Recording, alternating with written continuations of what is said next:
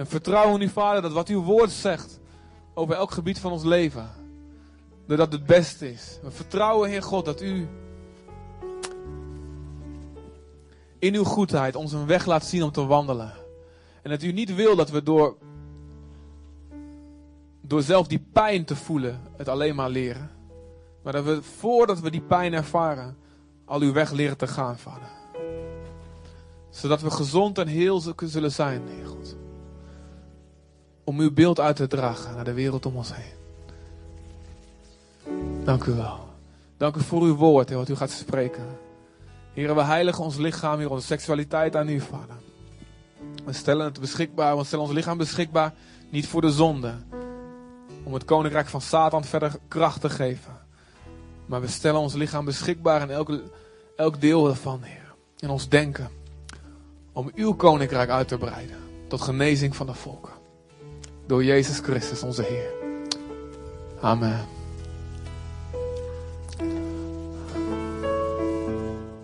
Amen. Amen. Heer, we geëren u, Heer.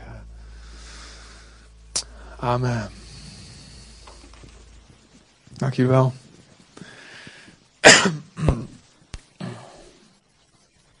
Amen. Jullie moeten niet schrikken, want de lampen gaan uit.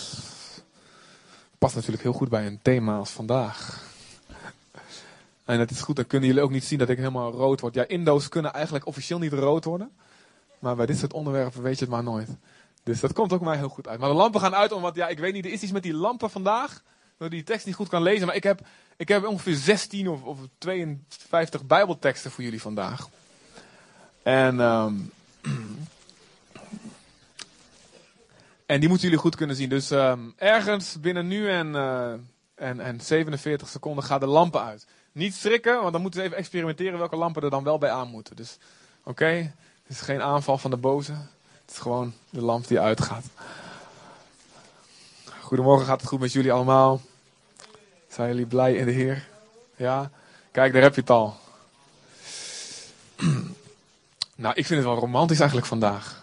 Ja, toch? Ga even, ga even naast je geliefde zitten, eventjes knuffel, even... even. hebben, jullie, hebben jullie al de persoon voor en achter je gegroet vandaag? Hebben jullie dat al gedaan? Ik kan jullie niet zien, dus je moet even wat roepen. Hebben jullie de persoon voor en achter je al gegroet of moeten we dat even nog doen? Zullen we dat doen? Ja, het begin, ja, ik weet het niet. Het is leuk om niet als anoniemen naast elkaar te zitten, ook al is het donker.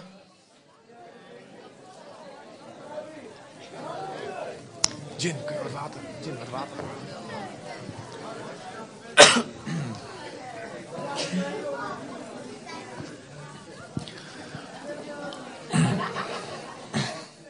Het is heel romantisch ook al met die lampjes, of niet, hè? Echt super romantisch. Um, luister, um, wie is hier vandaag voor het eerst? Je hoeft je niet voor te stellen, maar mag ik even je hand Wie is voor het eerst vandaag in de dienst? Welkom allemaal achterin. Even applaus geven. Welkom. Daar mensen, een stuk, vijf, zes mensen achterin.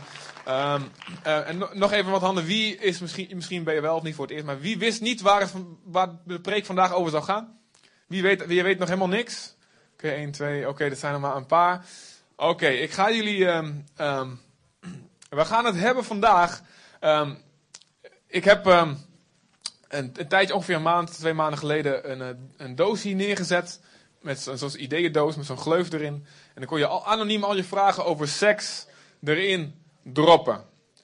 En dus wat zegt God over seksualiteit en alles eromheen? En we zijn vandaag in het tweede deel van die serie. Ik wil je uitnodigen als je alleen vandaag kan zijn, of als je als gast bent, en je wil een totaal plaatje hebben. Zorg dat je de preek op internet luistert. De deel 1 staat er al op. 6 februari. In deel, 2 zal volgende, deel 3 zal volgende week zijn. De 27e. Ik hoop dat het in drie keer lukt. Want ja, om het hele jaar met seks bezig te zijn, ja, dan krijgen we zo'n slechte reputatie natuurlijk als gemeente. Aan de andere kant, misschien zijn we wel hartstikke geestelijk en lichamelijk gezond. Um, maar goed, ik hoop het in drie keer, um, dankjewel, in drie keer te kunnen doen. Maar goed, voor een compleet beeld is het goed om die alle, drie te gaan luisteren. Goed, wist je het dus niet en dacht je van, oh, waar ben ik nou in verzand geraakt, in verzeild geraakt? Um, nee, ik heb een, een schermpje wat, lamp, wat licht geeft, leuk hè. En, dan uh, als je denkt van ik wil, uh, ik wil weg hier, um, dan geef ik jullie nu een genadevolle weg om de weg op te staan. Zonder dat iemand denkt, oh, ze gaan weg om het onderwerp. Er schijnt een auto met uh, kenteken FB7823 met de lampen aan te staan. Dus als, je dat, als jij dat bent, mag je nu weglopen. Nee, niemand? nee, goed. Wat, we gaan het van... Ik, um, we gaan het vandaag hebben. Jullie hebben je vragen gesteld. Ja, en ik heb gezegd, ik ga ze ook echt beantwoorden. Dus um, ik ga vragen beantwoorden vandaag die veel gesteld zijn. Die echt niet één keer gesteld zijn, maar die echt, ja, sommige drie, vier andere vragen, die zijn vijf, zes, zeven keer zaten ze erin. Dus dingen die echt leven, waarvan ik eigenlijk ook uit ervaring ook al lang wist dat dat enorm leeft. En waar gewoon over gesproken moet worden. En dat zijn, niet schrikken allemaal, dat zijn de onderwerpen zelfbevrediging, pornografie, partner... Ik word in één keer stil, hè? Partnerkeuze en seksualiteit, ja of nee en wat wel of niet in je verkeringstijd. Halleluja! Amen. Jezus leeft? Ja, ja toch? Luister, jullie strikken van deze onderwerpen en ik ben er blij mee, want het is zo'n beetje, jullie die zitten in van die lekkere stoelen en het is weinig licht, dus straks vallen jullie in slaap. Dus alleen met zo'n onderwerp kunnen we volgens mij die lampen uitdoen. Dus, um, maar heeft God over deze onderwerpen iets te zeggen, denken jullie? Is het, is het iets waar God ontzettend van schrikt en zegt van, nou, laten we het daar maar niet over hebben, dit is, ik ben veel te heilig voor dit soort onderwerpen.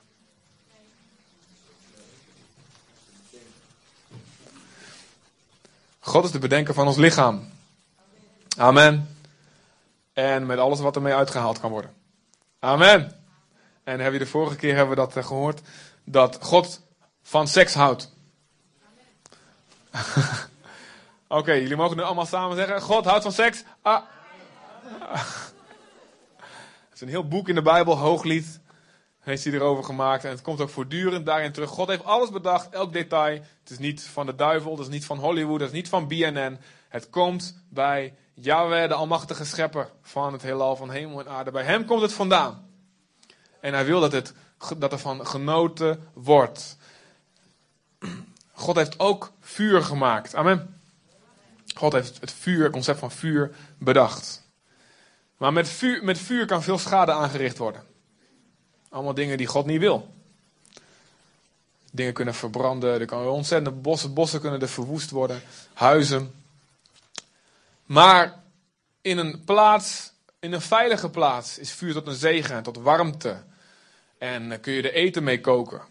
Waardoor het schijnt dat door, sinds we eten hebben leren, ehm, dat het eten koken, dat het, dat het heel erg belangrijk is.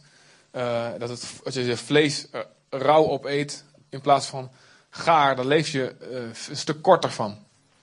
Dus het is heel belangrijk. Vuur is heel belangrijk. En in een, in een, in een open haard is vuur geweldig. Het brengt een lekkere sfeer. Maar als je die, dat vuur dan even pakt en je haalt het uit de open haard en je, gooit, je zet even je bankstel in de fik, wat gebeurt er dan? Dan is het nog wel gezellig warm, maar dat gezellige gaat er misschien snel vanaf. en dan moet het geblust worden. Nou, zo is het ook met seksualiteit. God heeft een veilige plaats voor seksualiteit bedoeld en dat is het huwelijk. Een verbond tussen man en vrouw. Een eeuwigdurend verbond. Een levenslang verbond van trouw. En daarin is seksualiteit tot warmte, tot zegen. En leven we er langer door. En het brengt een, eh, een fijne sfeer. Zoals dit lampje jullie een fijne sfeer brengt nu. Maar daarbuiten kan het verwoestend zijn. Is het verwoestend voor vele miljoenen mensen? Is de negatieve kracht, seksualiteit buiten dat verbond, tot verwoesting geworden. En heeft het levens kapot gemaakt. Heeft het mensen, heeft het koninkrijken doen vallen. Heeft het mensen op weg naar de hel geleid. Dus God heeft hier zeker wat over te zeggen. En is hier zeker in geïnteresseerd. En God schrikt van niks wat wij uitgehaald hebben. Of misschien nog steeds uithalen in het donker als niemand kijkt. Hij zegt, laat mij komen met mijn licht. Schijn met uw licht. In mijn hart hebben we gebeden. En het gaat God doen. God gaat schijnen met zijn licht. Alleen de vraag is, ben je bereid je blokkades voor dat licht weg te halen. En hem te laten schijnen. Zodat seksualiteit in je leven een genezende plek kan innemen. Oké dan. God heeft, God heeft een bedoeling met de mens. God heeft de mens bedoeld tot zegen en om een beeld van zichzelf uit te dragen. Zoals de maan bedoeld is het licht van de zon te weerspiegelen en licht te geven aan een donkere nacht waar de zon zelf niet meer direct op schijnt. Zo is de mens bedoeld het licht van God te weerspiegelen in een donkere nacht waar God niet meer direct op schijnt, maar via de mens wil God zichzelf laten zien in deze tijd. Er zal een tijd komen dat de zon direct op ons zal schijnen, dat, God zich, dat we God zullen zien zoals hij werkelijk is. Maar in deze tijd is de bedoeling dat door de mens de schepping God gaat zien. Adam en Eva waren zoons. Ze lieten God zien in, lieten het karakter van God zien. Door de zonde is de maan verduisterd. Is het een, van, een, van een volle maan een klein sikkeltje geworden. En door de hele Bijbel ook heen en door de mensengeschiedenis heen zien we wat er gebeurt als zonde regeert in de levens van mensen. Maar al die tijd door werd er geprofiteerd van een man, een mens die zou komen. Hij zou mens zijn en hij zou tegelijkertijd, tegelijkertijd ook de Allerhoogste zijn. De eeuwige vader wordt hij zelfs genoemd. De Messias, de Verlosser. En hij zou de mens willen laten zien wie God werkelijk was opnieuw. En zijn naam is Jezus Christus en er is niemand anders, geen andere naam gegeven onder de hemel voor de mensen door wie wij gered kunnen worden. Niemand anders die de Vader laat zien. Geen andere profeet, geen Boeddha, geen Mohammed, geen Krishna. Niemand. Jezus is de weg, de waarheid en het leven. Niemand komt tot de Vader dan door Hem. Hij is ook het perfecte offer voor de zonde, staat er. Elke keer als de Joden zondigden, moesten ze dieren offeren voor verschillende zonden, verschillende offers. En het was een, allemaal een afschaduwing van het offer wat Jezus zou brengen. Een volmaakt offer zonder zonde, waarmee wij van plaats mogen omruilen. Hij stierf aan het kruis. Onterecht werd hij veroordeeld en geëxecuteerd. En wij mogen komen met onze zonde, onze handen op hem leggen en onze zonde aan hem overdragen. En hij sterft dan met onze zonde in zijn lichaam aan het kruis. En hij legt zijn handen op ons en draagt zijn heiligheid en zijn nieuwe hart, zijn geestvervulde hart, draagt hij aan ons over. Zodat wij van binnenuit gaan veranderen en vanaf dat moment dat wij ons bekeren, afkeren van onze zonde en gaan geloven in Jezus, dat hij ook voor ons gestorven is. En dat we in hem vergeven worden. Als we dat gaan geloven, dan begint de Heilige Geest die we op dat moment ontvangen een herstelproces van het beeld van God zoals het oorspronkelijk bedoeld is. En worden wij weer van zo'n sikkeltje, worden wij weer zo'n stap voor stap naar zo'n grote maan. Dat gaat met vallen en opstaan. Dat gaat niet in één keer van, ik ben christen, ik ben meteen perfect. Want er moet heel veel hersteld worden in ons leven. Maar door een relatie met God, door open en eerlijk alles met Hem te bespreken en Zijn woorden aan te nemen, Hem te vertrouwen, Hem beter te leren kennen en daarom, daardoorheen nog meer te vertrouwen, worden we steeds meer gelijk aan wie Jezus is. En dat heet het proces van heiliging, oftewel meer gaan lijken op Jezus. En dit geldt voor onze seksualiteit precies hetzelfde. God wil de bedoeling daarvan weer herstellen in ons leven. En het kan alleen, wat ik nu ga vertellen ook, kan alleen door een relatie met Jezus. Als je hier bent vandaag, we vinden het geweldig om altijd gasten te hebben. En ook, ik weet op internet luisteren ook mensen Ehm, als je geen relatie met God hebt, lijken de dingen die ik vandaag ga zeggen misschien heel extreem en heel radicaal. Dan wil ik je uitnodigen om je niet af te laten schrikken door deze dingen. Want niemand van ons, geen enkele mens kan, deze, kan met seksualiteit omgaan, met, of met ander, welk ander gebied in je leven dan ook. Je spreken, of je gedachtenwereld, of Ehm, je, je geld. Wat dan, niemand kan op enige manier God gehoorzamen op zo'n manier zoals de Bijbel, het Nieuwe Testament van ons vraagt, zonder een relatie met Jezus. Niemand kan dat. Ik kan het niet, getuig ik van niemand hier. We hebben allemaal bovennatuurlijke kracht nodig van de Heilige Geest. Maar wie wel een relatie met Hem heeft, voor hen is het mogelijk heilig te leven en overwinning te hebben over elk verkeerd patroon, ook op het gebied van seksualiteit. Het is mogelijk. We zijn niet geroepen om de rest van ons leven slachtoffer te zijn of een slaaf te zijn van begeertes en verlangens of van een verkeerde manier van seksualiteit. En het is heel belangrijk dat we dit geloof hebben. Amen. Oké. Okay. Daar gaan we. Iedereen klaar? Zelfbevrediging. Een slok, ik heb even een slok water nodig daarvoor.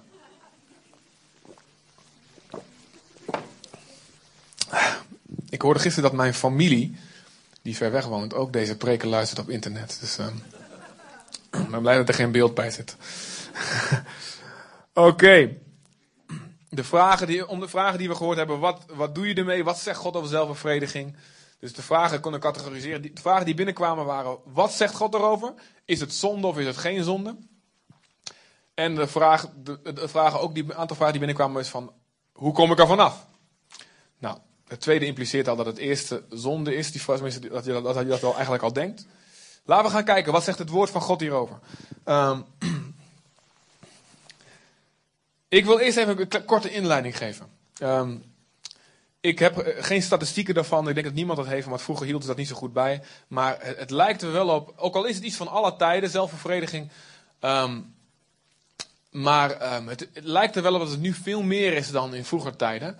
Um, mogelijke verklaringen daarvoor zijn, de, zijn de, de, tijden zijn gewoon enorm veranderd. Vroeger trouwden mensen, ook in, andere culturen nog steeds, maar vroeger ook in onze, in onze cultuur, trouwden mensen veel vroeger vaak zo, ja, als een, als een meisje begon te menstrueren, was een tijd, oké, nu kan ze eigenlijk gaan trouwen. Um, los daarvan hoe goed of hoe slecht dat is, er zitten voor- en nadelen aan. Um, maar was eigenlijk, ja, je, was, je was veel sneller getrouwd en er was een veel kortere tijd dat je vrijgezel was.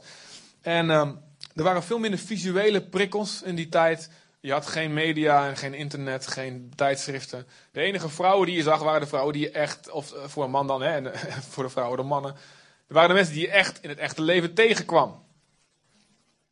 En uh, de enige naakte mensen die je zag, waren ook de mensen die je echt in het, in het echt zag. En tegenwoordig is het nu veel makkelijker om uh, overal naaktheid te zien of halfnaaktheid. Ik bedoel, je fietst uh, rustig door de stad of je rijdt in je auto. En je wordt geconfronteerd met een stelletje vrouwen in onderbroeken. En dat had je vroeger gewoon niet. Tenminste, ja, ik weet niet. Misschien in, kijk, in Afrika natuurlijk dan weer wel.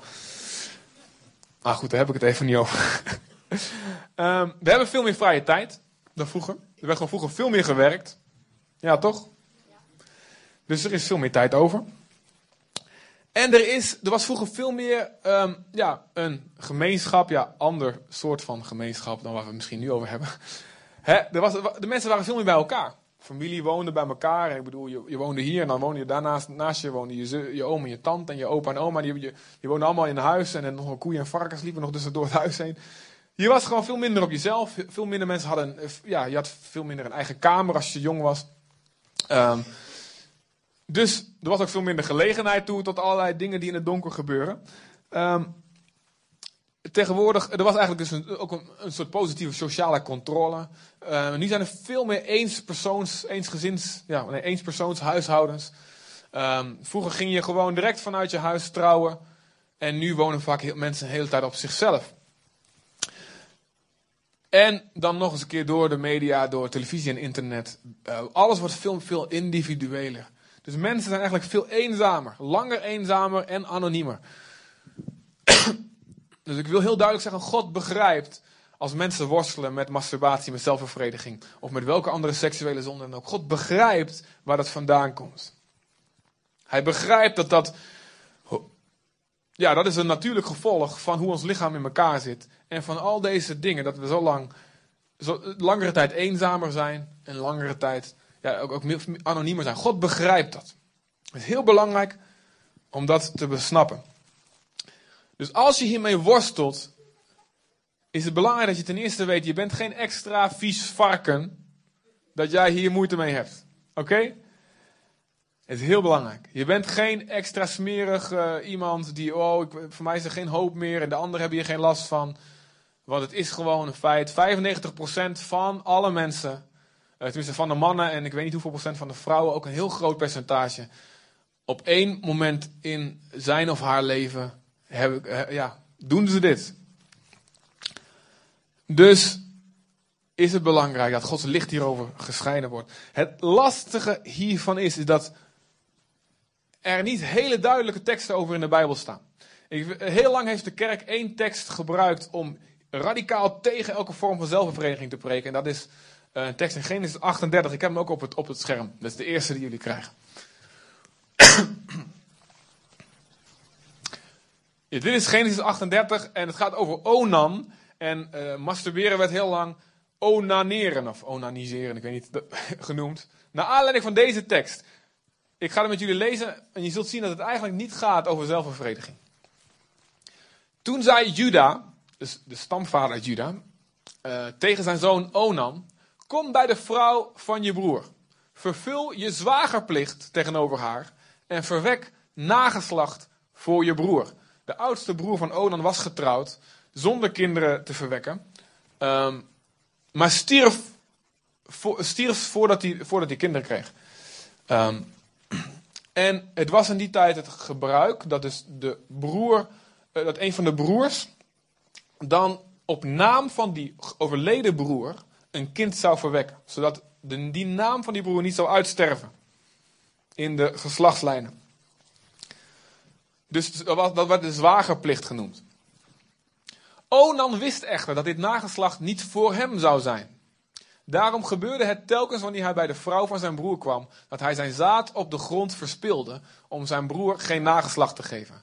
Wat hij deed was echter slecht in de ogen van de Heer. Daarom doodde God ook hem.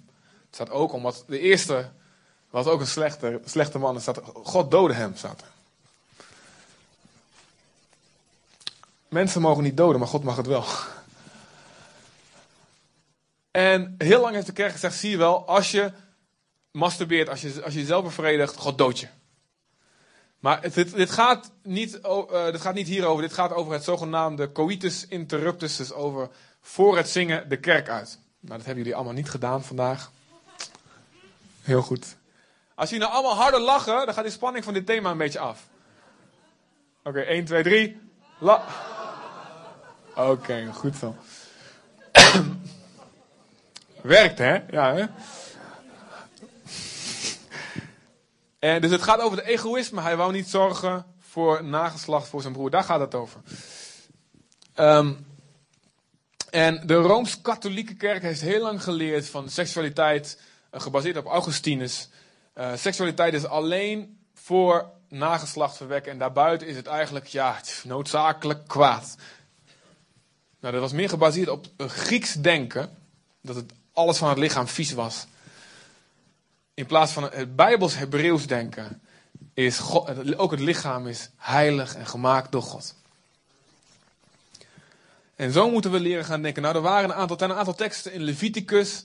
Ik heb ze niet op het scherm, maar je kunt ze thuis nazoeken als, als je kan, snel kan schrijven of dit naluistert. Leviticus 15, vers 16 tot 18 en vers 32. Nou, dat gaat over um, rituele onreinheid. Als, uh, als een, een man klaargekomen is, dan is hij onrein tot aan de avond. Nou, dat gaat dus als een man. Eh, dus, uh, en ze moeten moet daarna zijn lichaam wassen.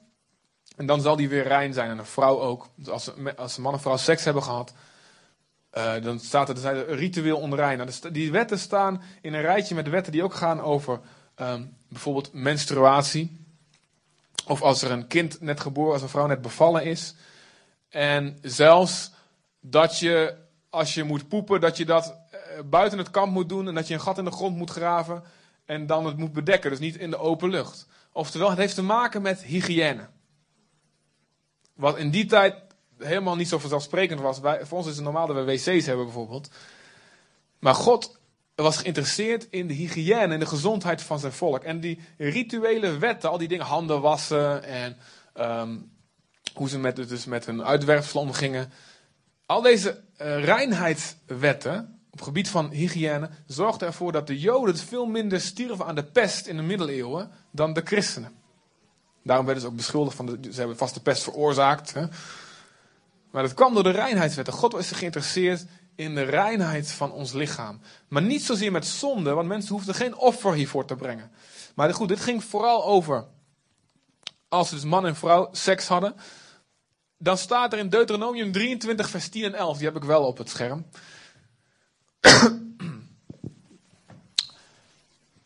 dan staat er een uh, er staan een aantal wetten die gaan over als de Israëlieten op een, uh, trainen, op, een, op een militaire missie uitgezonden zijn. Dus als ze mannen zonder hun vrouw zijn. Daar zijn een aantal specifieke wetten voor. En dan staat er, wanneer er onder u iemand is die niet rein is door iets wat s'nachts per ongeluk is gebeurd. Bijbel kan zo mooi praten. Hè? Dan moet hij buiten het kamp gaan. Dus het gaat over een zogenaamde natte droom. Hij mag niet binnen het kamp komen en tegen het vallen van de avond moet, hij, moet het zo zijn dat hij zich met het water wast. En als de zon ondergegaan is, mag hij weer binnen het kamp komen. Oké, opnieuw, hij hoeft geen offer te brengen. Dus het wordt niet beschouwd als een zonde, maar wel iets als iets op het gebied van reinheid. Het heeft ook een geestelijke betekenis, want deze rituele wetten gelden niet meer voor ons. De morele kant van de wet geldt nog wel voor ons. En die kunnen we vervullen door de geest van God. Maar de rituele kant is vervuld in Jezus. Daar ga ik zo nog wat meer over zeggen. Maar ook dit zegt dus niet echt wat over is het nou goed of fout. Zelfbevrediging. Hoe zit het nou? dus hoe ga je ermee om als iets niet duidelijk in de Bijbel staat? Luister, als elke situatie waarin een mens kan verkeren, in elke tijd van de geschiedenis en in elke cultuur, als daar overal exact een tekst over had moeten staan in de Bijbel, dan hadden we een encyclopedie van misschien honderd delen nodig gehad. Een gedik wetboek. Met alles precies geregeld, zo en zo en zo moet het. Als dus iets niet in de Bijbel staat eh, voor, voor een exacte situatie, niet heel duidelijk staat, dan moet je dus op zoek naar het hart van God. Achter de, dingen die er wel staan. Met een ander woord, de principes van het woord. En daar moeten we dus in dit geval naar op zoek. We vallen dus niet meer onder de rituele wet van Mozes, maar onder de wet, zogenaamde wet van de liefde. Oftewel, we moeten alles bekijken vanuit de, de ogen van, heb ik hiermee God lief met alles wat in me is? Dat is het hoogste gebod wat Jezus zegt. En heb ik hiermee mijn naaste lief als mezelf? En er staat in de Bijbel ook, in het Nieuwe Testament, wie, wie op zo'n manier God en zijn naaste lief heeft, die vervult automatisch de wet. De morele kant van de wet. Oké. Nou, bij zelfbevrediging um, komt heel vaak seksuele fantasie om de hoek kijken. En dat is iets waar de Bijbel wel heel duidelijk over is. Matthäus 5, vers 28. Als jullie vaak hier komen, kennen jullie deze tekst. En dat is de volgende. Daar komt hij. Ja. Kunnen jullie dit goed lezen, ook achterin? Ja. Dit is Jezus die spreekt in Matthäus 5. U hebt gehoord dat tegen het voorgeslacht gezegd is: U zult geen overspel plegen. Maar ik zeg u dat al wie naar een vrouw kijkt om haar te begeren, in zijn hart al overspel met haar gepleegd heeft. Oftewel, de begeerte. Het gaat niet alleen om de daad van overspel of van met iemand naar bed gaan. Maar het gaat wat er gebeurt in je hart, wat gebeurt er in je gedachten. En het staat voor God daaraan gelijk. Als dan uw rechteroog u doet struikelen, ruk het uit en werp het van u weg. Want het is beter voor u dat één van uw lichaamsdelen te gronden gaat en niet heel uw lichaam in de hel geworpen wordt. En als uw rechterhand u doet struikelen, hak hem af en werp hem van u weg. Want het is beter voor u dat één van uw lichaamsdelen te gronden gaat en niet heel uw lichaam in de hel geworpen wordt. Dus Jezus zegt, dit is iets, dit is een zonde die zo gevaarlijk is, dat je er alles aan moet doen. Niks mag te extreem of te radicaal zijn voor jou om dit te voorkomen. Dus fantaseren over iemand die niet jouw partner is, die niet jouw man of je, of je vrouw is, is een zonde waar je met alles wat in je is tegen moet knokken. Door de kracht van de Heilige Geest. Daar is de Bijbel dus heel duidelijk over.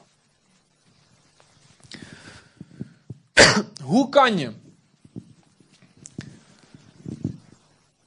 Hoe kan je vrijmoedig tegenover iemand staan?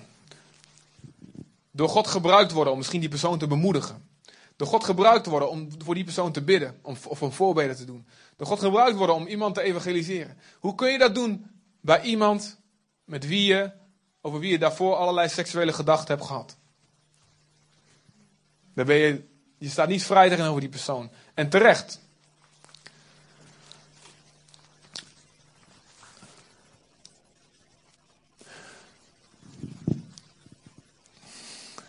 Dus wanneer je, wat, wat, wat, wat, ik vaak hoor als ik met mensen hierover spreek, en weet, ook uit eigen ervaring, als je als, na zelfbevrediging heb je zo'n gevoel, zo, heel veel mensen zo'n schuldgevoel.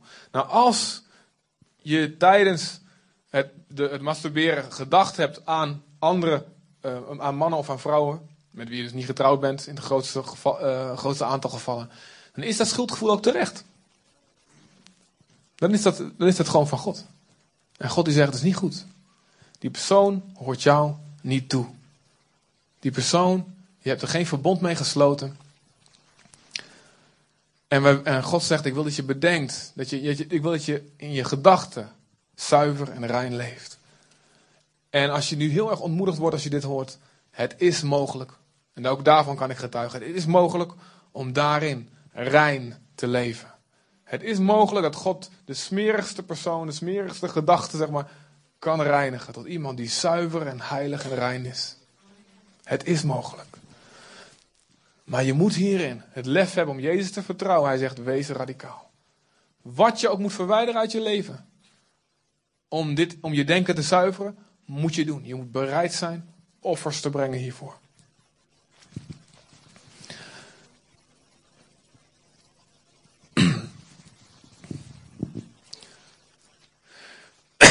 En pornografie, daar ga ik er zo nog wat meer over hebben, is, daar, is, nog, is nog een stap verder. En dat is nog erger. En dat is eigenlijk, daar zit, er, daar zit er nog meer onrecht eigenlijk aan. Nou, daar zal ik wel zo even hebben, over hebben. Het gaat erom, in, binnen seksualiteit, dat de persoon die, met wie je daar samen beleeft, dat je daar een verbond mee gesloten hebt. Een veilig verbond een afspraak, een belofte met getuigen erbij. Ten overstaande van zijn of haar hele familie, alle mensen die belangrijk voor haar zijn. En ten overstaande van de gemeente, ten overstaande van God. Zeggen, ik blijf bij jou. Ik zal voor je zorgen, ik zal je beschermen. Ik zal mijn leven geven voor jou, om tot zegen te zijn voor jou. Ik zal het beeld van God naar jou weerspiegelen. En je kan je veilig voelen bij mij. Aan zo'n persoon mogen wij ons, onszelf geven. En dus ook in onze gedachtenleven moeten onze seksuele gedachten beperkt zijn tot die persoon. Amen. Oké, maar als je het dan zonder die fantasieën erbij doet. Nou, dat lijkt me heel moeilijk. Maar stel dat het mogelijk is. De Bijbel spreekt hier dus niet heel erg duidelijk over. Dus stel dat dat echt mogelijk is, maar je moet jezelf dus niet voor de gek houden. Dan is het dus, wel, is het, ja, dan is het dus blijkbaar geen enorme doodzonde in zichzelf. Het is heel belangrijk dat we, dat we ons niet daardoor zo schuldig gaan voelen dat we dan van God afgaan. Uh, dat we bij God weggaan. Maar het heel, wat wel belangrijk is, is wat is de reden waarom je het doet. En de motivatie onder het nieuwe verbond heiligt of ontheiligt jouw motivatie, alles wat je doet. En eigenlijk niet alleen het nieuwe verbond. Het hele Bijbel door zie je dat. Een appel eten is een neutrale daad. Amen. Maar voor Adam en Eva was het de zondeval van de hele mensheid. Ja, toch? Dus een neutrale daad kan een zonde zijn waar, die enorm veel vernietiging brengt. Het hangt dus af van de motivatie van je hart. Zijn er motivaties waarin, waarin zelfbevrediging wel goed kan zijn? Misschien, ja, misschien wel. Ja, die kunnen er zijn. Je mag die zelf bedenken. Die kunnen er zijn. Ik noem maar wat, bijvoorbeeld een man die moet um, zaad inleveren voor een onderzoek. Oh, ja, toch? Dat kan. Dus dan wordt het een neutrale daad. Dan kun je ook misschien vragen of, ja, misschien kan de vrouw ook daarbij een handje helpen, letterlijk. Nogmaals, als jullie harder lachen, dan gaat het allemaal beter. ook met mij, halleluja. Dank je dat jullie allemaal voorbeden voor mij doen, jongens. Ja, jullie hoeven het niet allemaal uit jullie mond te krijgen, hè? Zit lekker te luisteren hier. maar dus als een voorbeeld dat de daad in zichzelf kan oké zijn. Maar de motivatie, en je moet echt opletten voor je eigen hart. Dat je niet jezelf voor de gek houdt. De motivatie daarin is heel belangrijk. En je moet daarin gewoon in gesprek met God zijn. En een heel belangrijke tekst die komt nu. En die heeft mij ervan overtuigd om ermee te stoppen. Romeinen 14. Oh nee, sorry, dit is nog even de vorige. Zo is even de vorige, maar dit is ook interessant. Want Jezus zegt dus: um, niet, niet uh, begeer dus niet in je hart ook al niet de vrouw van je naaste. Exodus 20 is het tiende gebod, daar komt het eigenlijk vandaan. En je zal niet begeren het huis van je naaste, de vrouw van je naaste, daar heb je hem dus. Nog zijn slaaf, slavin, rund, zijn ezel. En daar heb ik echt altijd moeite mee. Ik heb echt zo'n moeite met die ezel van die buurman van mij. Vader, ik wil die ezel. Begeer het, Jezus. Nou ja, rund gebeurt wel makkelijk als je in een restaurant zit. Want ik wil die biefstuk. Waarom heb ik die kip besteld? Goed. Wat hier staat is.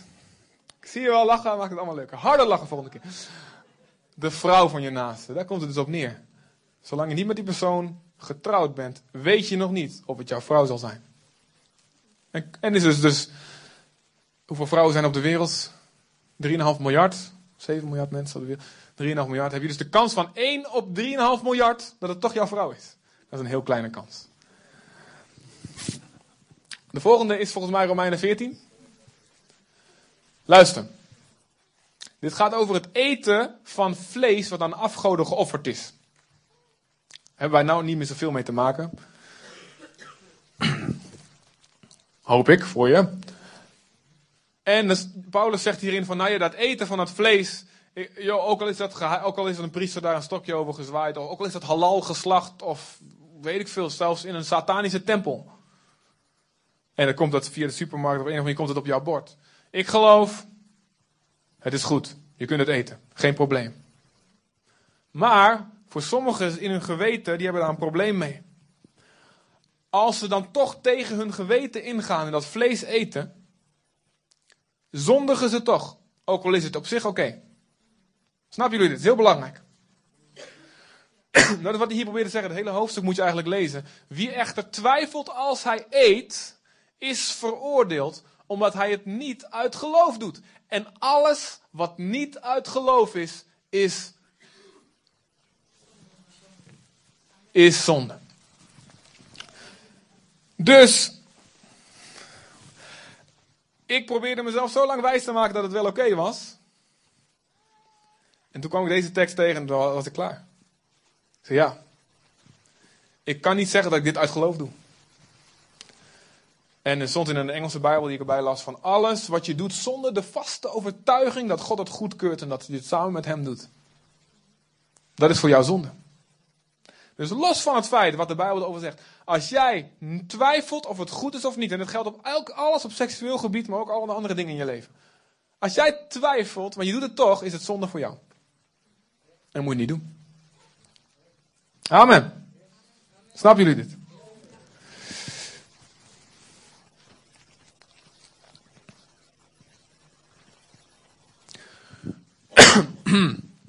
Je geweten is iets enorm kostbaars. En het is beter een iets te gevoelig geweten te hebben dan een afgestompt geweten met een eeltlaag eroverheen. Een geweten wat afgestompt is, kan je leiden naar de dood. Daardoor ben je ook niet meer gevoelig voor de stem van God. Dus bewaar je geweten. Bewaar dat heel goed. Zorg daarvoor. En ga, ga er niet te vaak overheen. Ah, ga niet allemaal redenen bedenken waarom je toch tegen je geweten in kan gaan. Want je, je geweten, de stem van je geweten wordt zwakker en zwakker. En dan hoor je die alarmbel van God ook niet meer. Als je van het weg van het leven afstapt op weg naar de hel. Zorg doof je, dat je je geweten niet uitdooft. Los daarvan, zelfbevrediging is niet seksualiteit zoals God het bedoeld heeft. Sowieso, sowieso niet ideaal. Als het dus de Bijbel niet een keiharde zonde op zich noemt, zonder dus de fantasieën. Het is sowieso niet ideaal. God heeft het bedoeld God heeft seksualiteit in jouw lichaam bedoeld om de ander te dienen. En dit is, zelfbevrediging is, het begint met het woord zelf. Het is op jezelf gericht. Terwijl God ons, Jezus ons oproept hem te volgen. in zelfverloochening. En ons lichaam is van Jezus. Op het moment dat we kiezen voor Hem, kiezen we niet alleen om bij een club te horen of een religieuze stempel. We kiezen om Hem na te volgen. En Jezus zegt dat je dan de kosten moet berekenen. Als je mijn discipel wil zijn. Bereken de kosten, wees bereid dat het je alles mag kosten.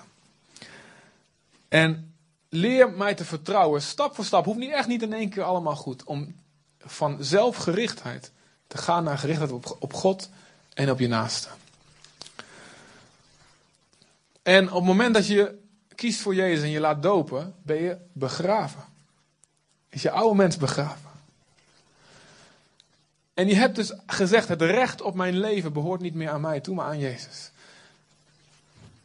Dat heel specifiek, dus het recht op mijn lichaam en het recht, zelfs het recht op seks, als ik niet getrouwd ben, het, ook als je wel getrouwd bent, het recht op seks heb ik gegeven aan Jezus. En hij bepaalt wat ik krijg en wat ik niet krijg. Dit is hoe ik erover denk en hoe ik ermee omga. Het recht op seks heb ik opgegeven. Ik ben eraan gestorven. En ik zeg, het is van u. En God vindt het belangrijk dat wij leren onszelf te beheersen. Dat we leren geen slaaf te zijn van elke aandrang. De wereld wil ons allerlei dingen vertellen van ja, we zijn gewoon een dier. je bent gewoon een, uh, een geëvalueerde uh, fossiel, of? Ontplofte aap. Dus doe maar wat je wil, want ja, die dieren, die apen, die doen ook maar dit en dat. En jij bent gewoon een aap. En die maken zichzelf dus wijs, die doven geweten uit. Door die mooie sprookjes van Darwin. En. we zijn alleen maar dieren, maken nou uit. Oh, die kerk probeert allemaal schuldgevoel aan te praten, bla bla bla bla bla. En als we dat gaan geloven, als we daarin meegaan, als we dat lang genoeg horen, dan kun je het ook gaan geloven in jezelf. Word je vanzelf word je een aap. God wil niet dat we een aap zijn, maar dat we als op God gaan lijken. je bent geen slaaf. Je lichaam dient jou en niet andersom. Amen. Dat is de bedoeling. Een andere leugen die we geloven van, ja, als je het niet doet, als je niet al de boel af en toe eruit laat, voor een man dan, dan gebeurt er iets heel ergs. En dan komt het allemaal op een verkeerde manier uit, dan ga je iemand verkrachten, wat dan ook onzin. Totale onzin. En God wilde we leren onszelf te beheersen. Ook in je huwelijk. Als je nu niet voor de vrijgezellen spreekt, dus met name. Als je nog niet getrouwd bent. Um, ook in je huwelijk zal het nodig zijn jezelf te blijven beheersen. Want je kunt echt niet elk moment dat je wil seks hebben van je partner. Dat kan echt niet. Want je kunt een tijdje weg zijn van elkaar. Er kan, er kan ziekte zijn. Een, een vrouw is af en toe ook nog ongesteld. En dan is het, uh, is het belangrijk dat je niet zeg maar, van, zegt van nou en nou, ik wil het hier en dit en dat. Je moet leren onszelf te beheersen. En weet je wat er gebeurt als jij voordat je getrouwd bent al jezelf hebt leren te beheersen? Dan kun je het ook tijdens je huwelijk. En weet je wat er, hoe goed dat is voor je relatie? Dat, ik spreek even tot de mannen, hè, dat je, en misschien tot de vrouwen ook hoor, maar ik, ik weet niet. Ik, zal ik tot de vrouwen spreken? Ik spreek tot jullie allemaal. Weet je wat een vertrouwen het geeft aan je partner als, ze, als hij of zij weet, ik kan mijn man of mijn vrouw helemaal vertrouwen. Dat als het even niet goed gaat, dat als ik eventjes niet die seks kan geven aan hem of haar, zoals ik zou willen door een of andere omstandigheid. Dat ik weet dat het niet in één keer helemaal verkeerd gaat. Dat ik weet dat niet allemaal dingen in het verborgene gebeuren. Allemaal geheimen zijn. Dingen die ik liever niet wil weten. Weet je wat een rust dat geeft? Aan, aan, aan je partner. Dus daarom, ik heb het over de wet van de liefde. Daarom is zelfbeheersing liefde voor God en liefde voor je naaste. En dat is de wet waaronder we vallen.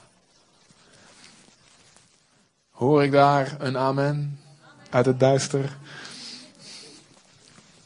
heb je het over de volwassen vorm van zelfbevrediging. Maar een, een, een jonge man geslachtsrijp wordt. Ja. Net als een jonge dame die ongesteld wordt. Die krijgt daar in één keer mee te maken. Dat zijn lichaam zegt, hé, hey, ik eh, werk. Ja. Ik doe het. ja. dat stukje is misschien ook goed om toe te lichten. want het is, dat, dat heeft niet gelijk te maken met allerlei zelfbeheersing en zo. Dat heeft gewoon te maken met je lichaam die zegt, hé, hey, ik doe het. Ja, daarom zeg ik dus ook um, um, dat het op zich zonder die seksuele fantasieën geen doodzonde is.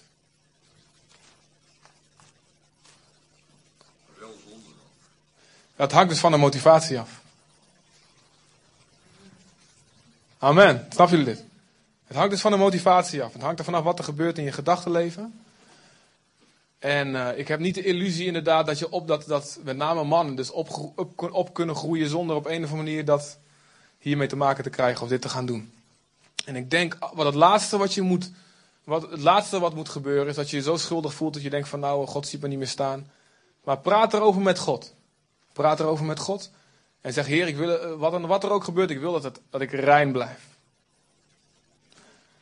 En ik, daarom geloof ik ook, ik geloof dat het mogelijk is heel jong vol te zijn van de Heilige Geest. En dat je niet 18 hoeft te zijn om een relatie met Hem te hebben.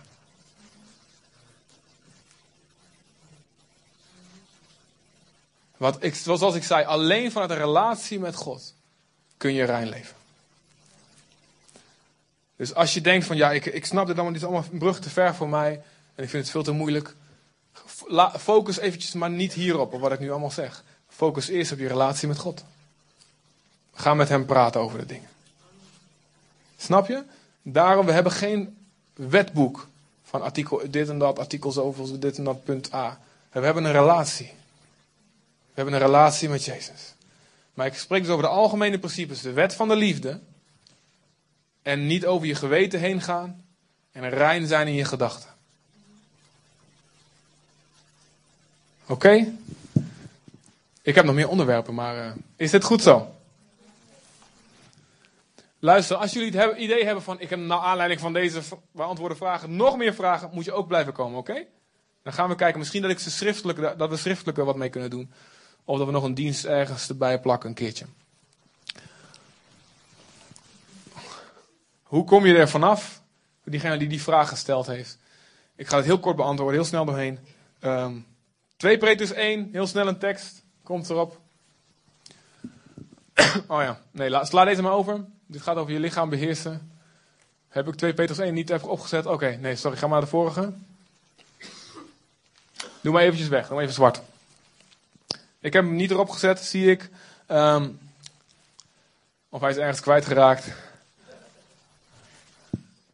Zelfbeheersing, als het uit je leven verdwijnt.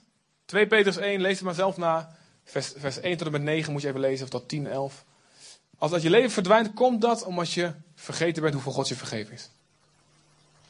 Heel simpel. Dus genadebesef, een besef van genade, leidt tot heel veel dingen, worden er genoemd, geloof, volharding, liefde, maar ook zelfbeheersing staat erbij. Wil je leren jezelf beheersen? Ga niet met een zweep jezelf slaan, maar ga met Jezus praten en ga nadenken, ga lezen, ga bidden over het kruis, over hoeveel God ons wil vergeven, over hoe goed God is. En als we vol worden van liefde voor Jezus en dankbaarheid, wauw, hij heeft me zoveel vergeven, dan wordt zelfbeheersing veel makkelijker. Amen. En zelfbeheersing wordt ook genoemd als vrucht van de geest. Oftewel, een, iets wat natuurlijk uit je leven groeit als je met de Heilige Geest omgaat. Een appelboom hoeft niet heel nodig te doen om een appel uit zijn bladeren te poppen. Maar dat is een natuurlijk gevolg van dat die goed, goede voeding krijgt en alles. En dat die gewoon, dus vrucht van de geest, hetzelfde verhaal. Ga om met de Heilige Geest. Leef met hem. En dan, misschien niet in het begin niet helemaal rijp, moet een beetje groeien. Maar dan zal die vrucht ook van zelfbeheersing groeien in je leven. Ik ga het straks hebben aan het einde, want ik ga nog meer dingen noemen over schuldgevoel en hoe je daarmee om moet gaan. Want dat is heel belangrijk. Want ik zie al de duivel allemaal dingen op jullie leggen van oké, weet je wel.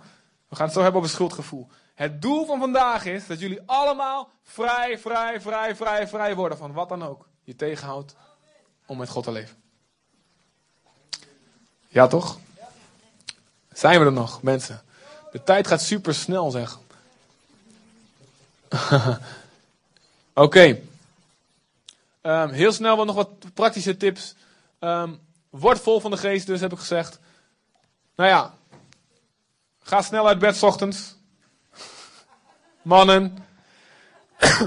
S'avonds een goed boek of een Bijbel bij je bed. Waar het op neerkomt is, is, is haal niet iets weg zonder er iets voorbij in de plaats te zetten.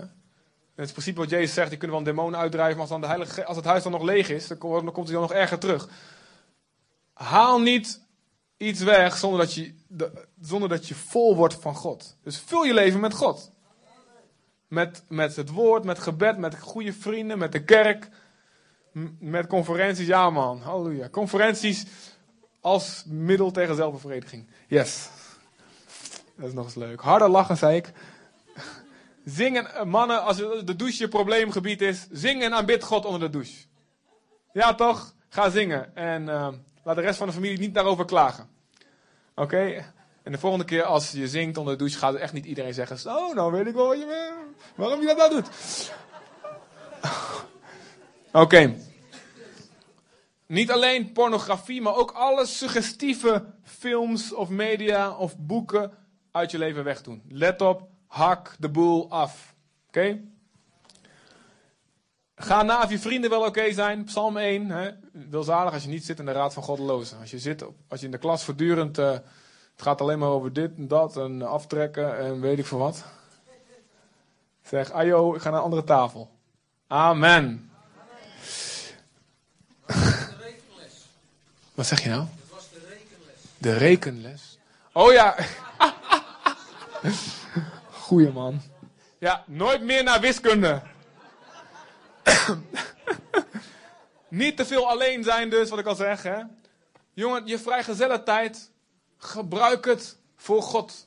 Gaat dat dan niet luiaard gebruiken? In gebruik de zomer om vol te worden van God en van het woord van God. Als je straks getrouwd bent, heb je veel, gewoon veel minder tijd. Amen. En dit is gewoon een seizoen van het leven. Er is niks verkeerds aan getrouwd zijn. Maar maak gebruik van die tijd.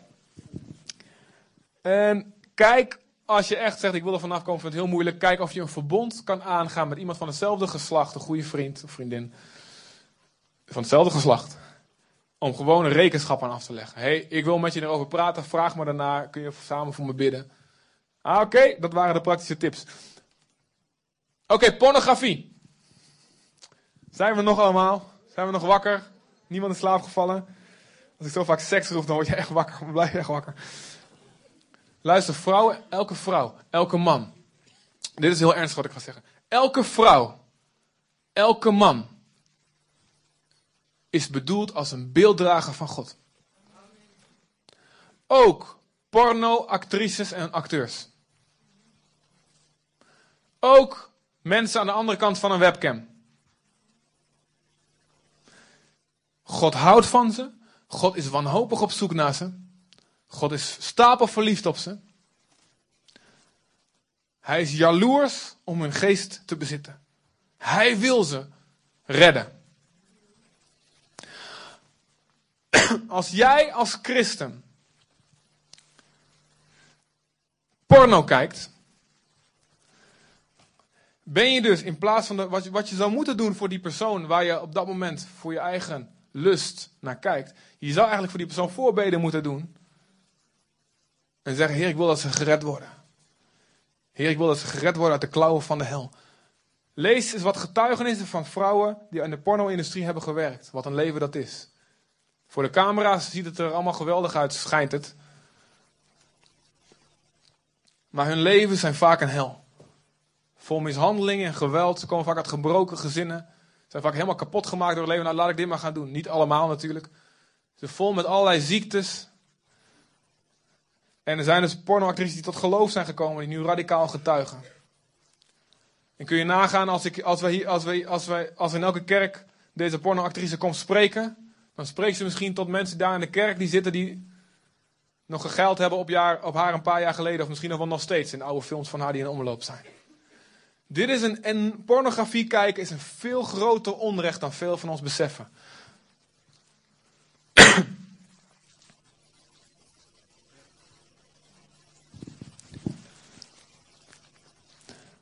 En door er naar te kijken, luister, door ervoor te betalen natuurlijk helemaal, maar ook door er naar te kijken op een of andere manier als het gratis ergens aangeboden wordt, ben je mede verantwoordelijk voor het instand houden van deze miljardenindustrie.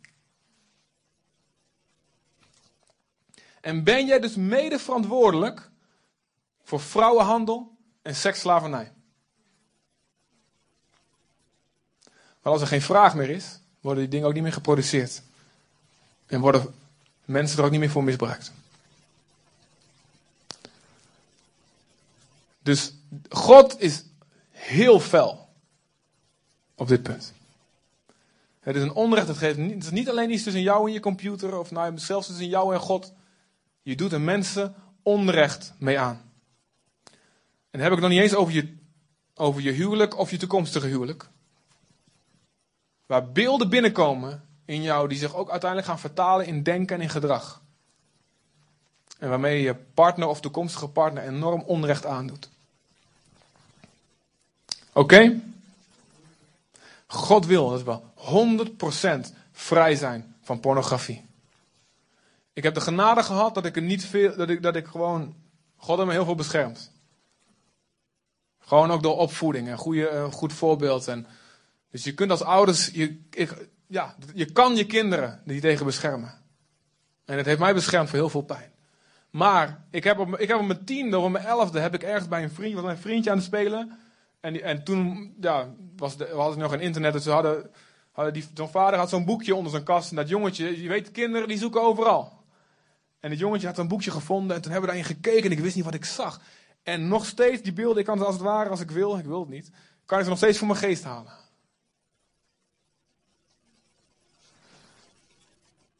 God wil dat we hier 100% vrij van komen.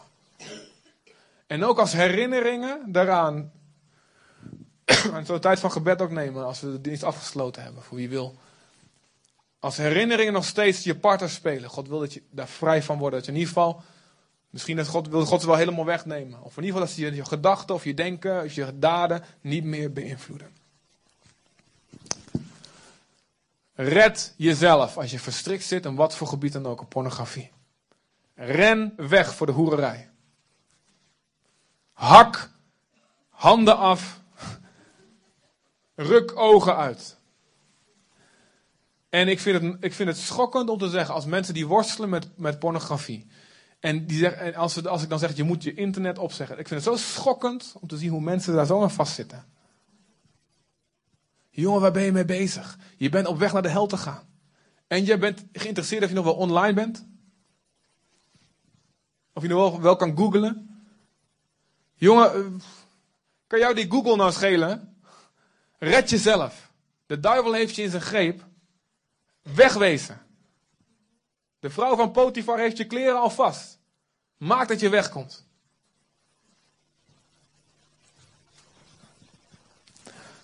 Hoor ik daar een heel erg liefdevol amen?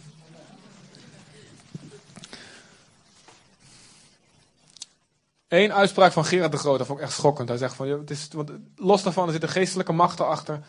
En je stelt je leven en ook je gezin, misschien je toekomstige gezin, als je het niet mee breekt.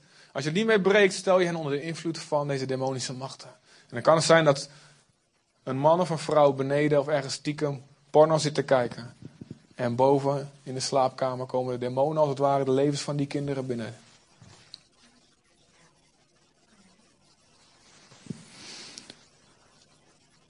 Luister. Vergeving is bij het kruis. Maar het is niet goedkoop. Het kostte Jezus alles. En het kost ons oprecht berouw, oprechte bekering.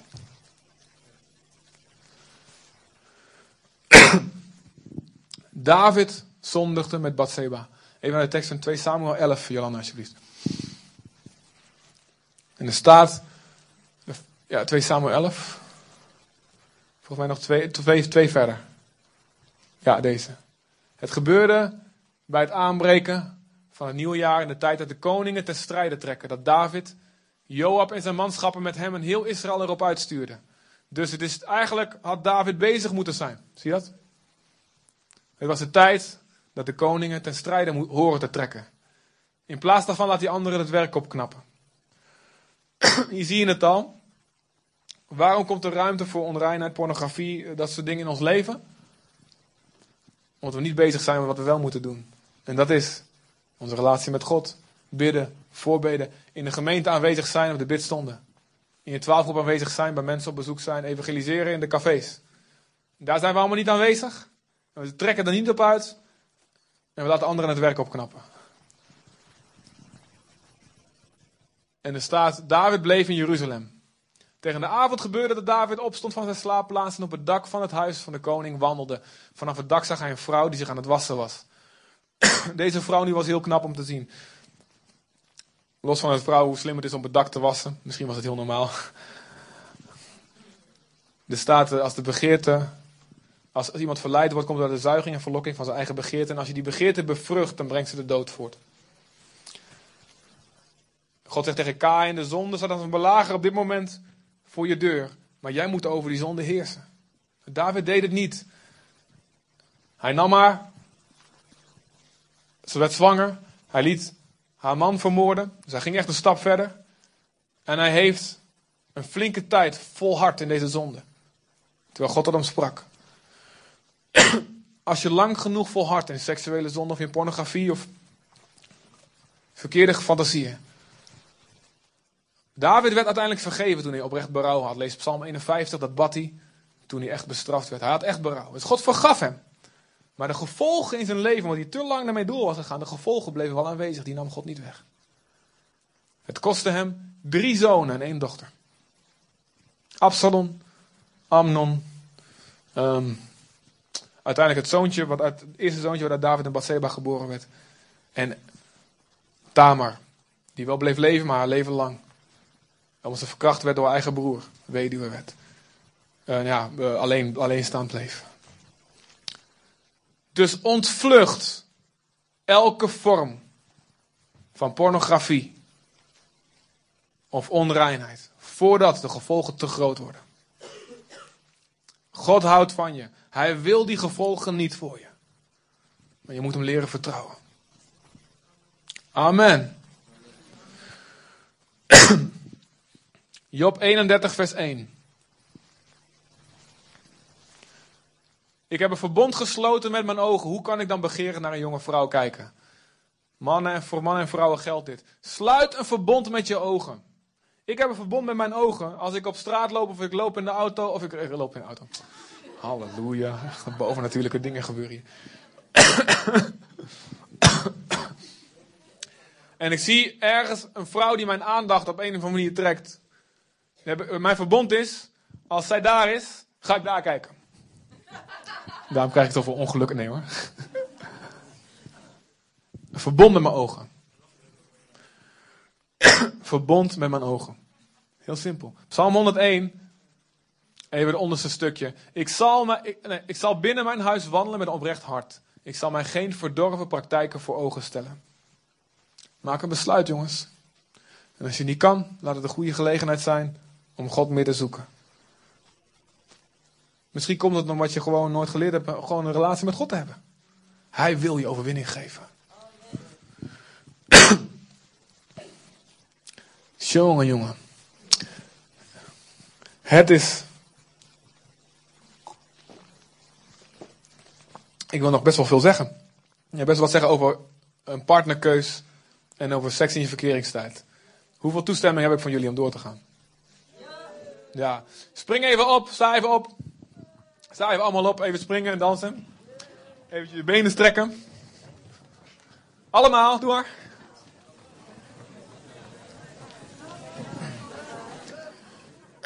Oké, uitrekken. Handen omhoog, één arm.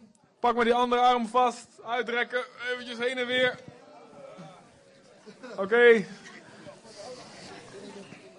Amen. Wat zegt Gods woord? We gaan, verder. Over het kiezen van een partner. Hoe weet ik dat ik voor de ander bestemd ben? Hoe kan ik, als ik vrijgezel ben, een partner vinden? Wie wil het antwoord erop weten? Hey, halleluja. Ik wil ook een tip geven. Op het, in het archief van onze gemeentepreek heeft Gerard de Groot heeft er ook een keer over gehad. Ergens ongeveer een jaar geleden. Zoek zelf maar even op. In het archief van onze gemeentepreek. Ook zeer aan te bevelen hierover. Als je Gods wil wil doen boven alles, zal Hij je leiden. Is een belofte. Als iemand Gods wil wil doen, zal hij weten of wat ik spreek uit God komt of niet, zegt Jezus. Als je de wil van God wil doen, hij belooft, hij zal je leiden. Hij zal, als iemand zegt, God is niet zo, God is echt niet dom. Als iemand zo graag zijn wil wil gaan, gaat hij echt niet, God wil dat nog veel liever dan die persoon zelf. Dan zorgt hij ervoor dat zijn woorden jou bereiken. Ook al ben je nog zo hardhorend. Als jij het echt wil, hij spreekt tot je. Op wat voor manier dan ook. Maar als je op zoek bent, en dat geldt ook voor elk gebied. Als je op zoek bent naar, eigenlijk, je wil gewoon wat je zelf wil eigenlijk blijven doen. En je zoekt op een of andere manier een rechtvaardiging daarvoor. Misschien wel een zogenaamd woord van God om jou te vertellen wat je graag wil horen. Dan, en dat is heel eng, zal God je dat ook geven. Dan zal hij toestaan dat die woorden zogenaamd tot jou komen. Dan zal je misleid worden als je geen liefde voor de waarheid hebt. Alle vrijgezellen onder ons, waar zijn de vrijgezellen? Even je hand omhoog. Lees 1 Korinthe 7, opdracht, oké? Wat gaan we lezen? Alle vrijgezellen nog een keer, wat gaan we lezen? Amen. 1 Korinthe hoeveel? Hoeveel Korinthe 7? Oké.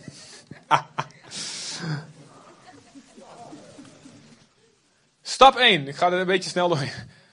Geef het recht om wel of niet te trouwen aan God.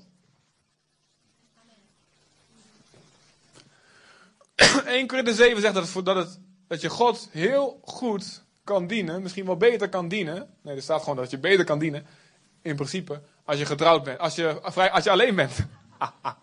ja, ik zeg getrouwd, want voor mij is het beter dat ik getrouwd ben. Ik zal uitleggen waarom. Als je alleen bent, heb, wijd je je zorg aan de zaak van God. Als je getrouwd bent, komt er verdrukking voor het vlees bij, staat Die, Paulus zegt dat die ik jullie graag zou besparen. Maar het is niet verkeerd om te trouwen, zegt Paulus dan. Lees dit hele hoofdstuk, dat gaat hier allemaal over. Ik heb gezegd, Heer, ik wil mijn leven, dat ik u maximale eer geef aan mijn leven. Ik was er twintig ongeveer, twintig jaar. God, ik wil dat mijn leven, ik heb één leven aan u te geven. geen reïncarnatie, dan stopt het. Ik wil het beste aan u geven. En hoe, hoe graag ik ook wil trouwen, dat wilde, dat wilde ik graag. hoe graag ik ook wil trouwen, als ik u beter kan dienen, als ik alleen ben, dan beloof ik dat ik dat doe. Het was heel moeilijk voor mij om dit te beloven. Ik voelde, voelde echt ook de heiligheid van het moment. Ik weet dat God houdt me eraan. Ik zeg het nu ook. En bijvoorbeeld iemand die, voor, die vorige week geweest is, Gerard de Groot, heeft het ook beloofd op zijn twintigste. En tot zijn veertigste wist hij, moet ik alleen blijven. God heeft hem eraan gehouden. God heeft mij er gelukkig niet aan gehouden. Binnen, ik heb gezegd, God, u mag spreken tot mij wat u wil. Laat maar weten. En als u het zegt, blijf alleen, dan doe ik het. De rest van mijn leven. Wat? Ik ben toch begraven in de doop? Ik ben toch dood? Ik leef toch alleen voor hem? Het is moeilijk. Ik vond het super moeilijk. Maar ik zei, ik wil niet dat dat ook maar één persoon minder gered gaat worden door mij heen.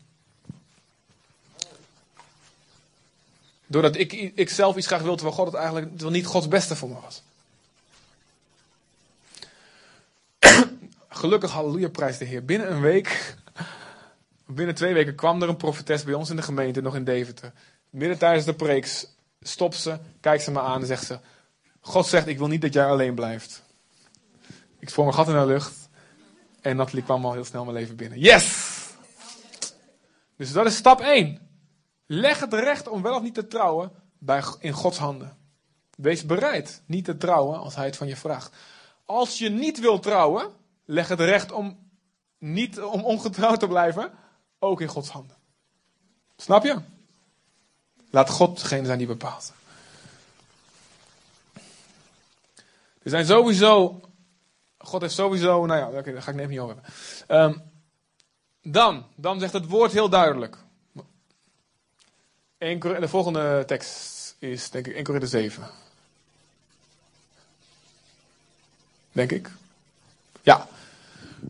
Een vrouw is door de wet gebonden zolang haar man leeft. Als haar man echter ontslapen is, is zij vrij om te trouwen met wie zij wil, maar alleen in de Heer. Wat staat hier? even los van, van deze specifieke geval. Als je vrijgezel bent, je bent vrij om te trouwen, maar alleen in de Heer. Dus het moet een christen zijn. De volgende tekst zegt hetzelfde. Vorm geen ongelijk span met ongelovigen. Komt ie. Heel lange tekst, alleen boven even lezen. Vorm geen ongelijk span met ongelovigen. Nou hele, dit, dit, dit, eigenlijk moet je de rest ook bijlezen. Ik heb er geen tijd voor. 2 Korinther 6, lees het hele stuk. En er wordt eigenlijk een scherpe contrast gemaakt tussen Jezus en de duivel. Wauw. Een ongelovige, ondanks dat hij heel lief kan zijn, zolang hij zijn leven niet aan Jezus gegeven heeft, is hij zonder dat hij het weet of misschien wil onder de macht van de duivel. Je kunt geen ongelijkspan met, met een ongelovige aangaan. Heel duidelijk. Als je zegt van ik bekeer hem of haar later wel. Hoe denk je? Door zelf ongehoorzaam te zijn aan God. Hem of haar gehoorzaam te laten worden aan God. En er zijn altijd voorbeelden waar het wel gebeurd is, dat is ook zo. Dan is dat ondanks de ongehoorzaamheid van de christen geweest. Dus heel duidelijke Bijbelse grens. Het mag geen ongelovige zijn. Dan wil ik er nog wat dieper op ingaan, want heel veel mensen zeggen dat ze christen zijn, maar zijn het niet. Jezus zegt, die tekst heb ik er ook op staan, aan de vruchten zal je aan de boom kennen. Volgens mij is dat de volgende, klopt dat? Ja, daar onderaan. Aan de vrucht ken je de boom. Aan de vrucht ken je de boom. Luister. Partnerkeuze is de belangrijkste keuze na je bekering. Veel dingen vallen of staan hiermee. En de duivel valt je op dit, dit punt ook, ook bijzonder aan. Je huwelijk is voor je hele leven. Niet eventjes proberen en dan scheid ik wel af. Want de Bijbel geeft je geen ruimte. Heel weinig ruimte om daarna opnieuw te trouwen. Het is voor je leven. Trouwen in een ongelijk span zal je veel pijn en zorgen geven. En God wil gewoon dat je, dat je die zorgen en pijn niet hebt. Je kan God niet zo goed dienen als dat je zou willen. De kans dat je kinderen gered zullen worden is enorm veel kleiner. En er is ook een enorme kans dat niet jij hem of haar naar boven trekt, maar andersom, dat jij zelf uiteindelijk ook je geloof zal verlaten. Als het niet in woord is, dan is het wel in daad. En ik heb heel veel, te veel voorbeelden al hiervan gezien in mijn nog relatief jonge leven. Wees niet, denk niet dat je slimmer kan zijn dan God, wijzer dan God. Doe wat hij zegt. Hij wil niet dat je leert uit pijnlijke ervaring, maar dat je luistert voordat je die ervaring en pijn meemaakt. Amen. Zeven, heel snel zeven tips van Dirk Prins uit zijn boek Partnerkeuze. Waar moet ik naar kijken als ik die vruchten wil zien? Als iemand zegt dat hij christen is, maar het niet is. Hoe weet je dat iemand wel christen is? De Bijbel zegt heel duidelijk, we moeten kijken niet alleen naar wat iemand zegt met een mond, maar ook naar de vruchten van die aan de bekering beantwoorden.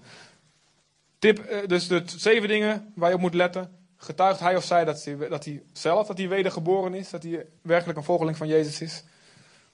Dus niet alleen, dat is, vaak kijken we alleen daarnaar, maar kijk naar de rest. tweede is hij, hij of zij een toegewijde volger van Jezus. Leest hij of zij de Bijbel. Weet hij of zij in grote lijnen wat de Bijbel leert. Drie, maakt hij of zij deel uit van een gemeente, een kerk, waar het woord van God wordt gepredikt. Er zijn heel veel mensen die zeggen dat ze christen zijn, maar ze zijn vrije vlierenvuist, onderwerpen zich nergens aan.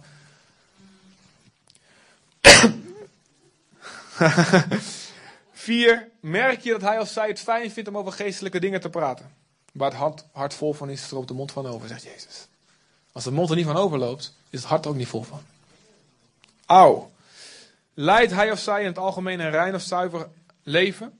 Werkt hij of zij aan levensheiliging, dus aan het breken van patronen met zonde? Dus is, het gaat niet, hoeft niet perfect te zijn, maar is hij ermee bezig, of zij? Zes, zie je bij de ander een oprecht verlangen om een getuige te zijn en anderen gered te zien worden. En zeven, is het zijn of haar verlangen om dagelijks geleid te worden en om vol te zijn van de Heilige Geest. Het is heel moeilijk, jongens, om Gods stem te verstaan in partnerkeuze. Waarom? Omdat onze wil, onze gevoelens er zoveel in meespelen. Dus laat je leiden door het vaste woord van God. Maar ook vraag mensen die God kennen, vertrouwde mensen, om goed advies. Mensen die ook in hun leven ook die goede vruchten allemaal hebben laten zien. Vraag ze om goed advies en luister ernaar. Pas op, pas op. Dit is zo'n belangrijke keuze. Als je God wil, wil doen. God zal tot je spreken, daar ben ik vast van overtuigd. Ik heb ook God, we, hebben, ook God gezocht over ons, onze relatie. God heeft hele malle bevestigingen gegeven. maar die van ons gewoon heel duidelijk waren. Op een dag werd ik s'nachts wakker en God zei: Morgen zal ze een rok aan hebben. En ik dacht van: Nou ja, oké, ik ga weer slapen. En de dag daarna dacht ik daar weer aan. Dacht ik van: Man, het is februari. Weet je wel. En bovendien, ik heb haar nog nooit in een rok gezien. En in februari, wie heeft nou een rok aan in februari? Heeft iemand een rok aan nu? Oh, sorry. Nou ja, dat, in mijn gedachten. Dat, sorry hoor. Ik, had nog niet met, uh, met jullie lieve mensen rekening gehouden die tijd. en. Die, dus ik was het vergeten. Ik dacht, nou zal voor mezelf geweest zijn. Die ochtend stond ze voor de kast van haar zusje. Dankjewel, zusje.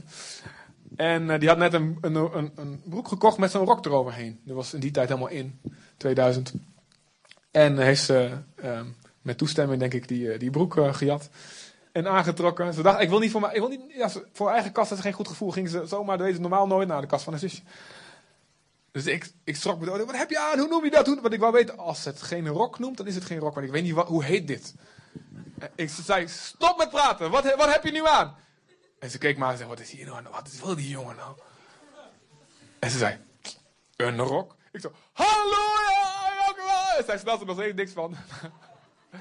nou ja, en nog meer van dat soort dingen. Natuurlijk, het moet ook gewoon klikken, weet je wel, die aantrekkingskracht. En, en je moet kunnen praten met elkaar over dingen. God zal bevestigen en spreken. Luister, ik heb één keer voor Nathalie verkering gehad. Na mijn bekering, voor mijn bekering heb ik allemaal domme dingen gedaan, maar niet echt serieus verkering. Maar na mijn bekering, bekering één keer verkering. Fijn christelijk meisje. Sommigen van jullie kennen haar ook, ik zal maar niet zeggen wie het is. Fijn christelijk meisje. En um, op zich niks aan de hand. Um, gaat goed. Alleen uh, na ongeveer drie, vier maanden um, zat ik in Polen en zij in Indonesië. Allebei op een zendingsreis. Haha. En zonder dat er enige, eigenlijk een echte aanleiding is, zegt God tegen haar daar en tegen mij ook daar in Polen, dat we niet bij elkaar horen. Allebei met ons steen in onze maag komen we terug als we elkaar weer zien na de zomer. Hoe gaan we het hem, hoe gaan we het haar vertellen? En we zijn ontzettend op, opgelucht dat we het allebei hebben gehoord. We springen een gat in het dak. God spreekt. God spreekt. En nu zie ik heel goed waarom ze niet bij me past en waarom Nathalie geweldig bij me past. Halleluja. En waarom dat meisje past bij een hele goede vriend van me, waar ze nu mee getrouwd is. En weet je trouwens hoe blij ik ben, ik kom op het laatste onderwerp, dat ik lichamelijk niet ver gegaan ben met haar. Want dan had ik dus aan iets gezeten wat eigenlijk aan die hele goede vriend van mij behoort. En ik heb nog steeds een dikke vriendschap met hem. Omdat hij weet hoe respectvol ik met hem omgegaan ben. Dus God spreekt. Laat je niet misleiden door je gevoel. God spreekt. Hij zegt, ik raad je, mijn oog is op je. Ik zal je de weg onderwijzen die je moet gaan. Hij is de wonderbare raadsman. Oké. Ben je toch al getrouwd met een ongelovige? Dan zegt God: Niet uit elkaar gaan. Het is gebeurd. En ik wil je echt bemoedigen met een verhaal uit Jozua. Je moet het zelf maar even lezen, ik heb er geen tijd voor. In Jozua staat een verhaal, volgens mij ergens in hoofdstuk 8 of 9. Ze gingen, het volk van Israël ging een verbond aan wat niet de bedoeling was. Ze hebben God niet geraadpleegd, staat er. En ze hebben een verbond gesloten met een volk, wat eigenlijk niet mocht. De dag erna komen ze erachter dat, het niet had, dat, dat ze bedrogen waren. Maar ze wisten, we kunnen niet op ons woord terugkomen. Dat volk wordt aangevallen. Dus je ziet, mensen, je krijgt wel te maken met aanvallen die God eigenlijk nog niet wil voor je leven. Maar God helpt ze in die strijd. En zo zelfs dat de zon stil gaat staan. Als Jozef tot spreekt om de vijand te verslaan. Dus als je oprecht, als je inziet van ik heb een fout hierin gemaakt. Ik heb God hierin niet geraadpleegd. Bekeer je, heb berouw hiervan. Breng het onder het bloed. En God is opnieuw met je. En kan nog steeds wat van je leven maken. Oké. Oké, weet je wat? Ik stop ermee. En ik ga volgende week verder met hoe ver mag je gaan in je verkeringstijd.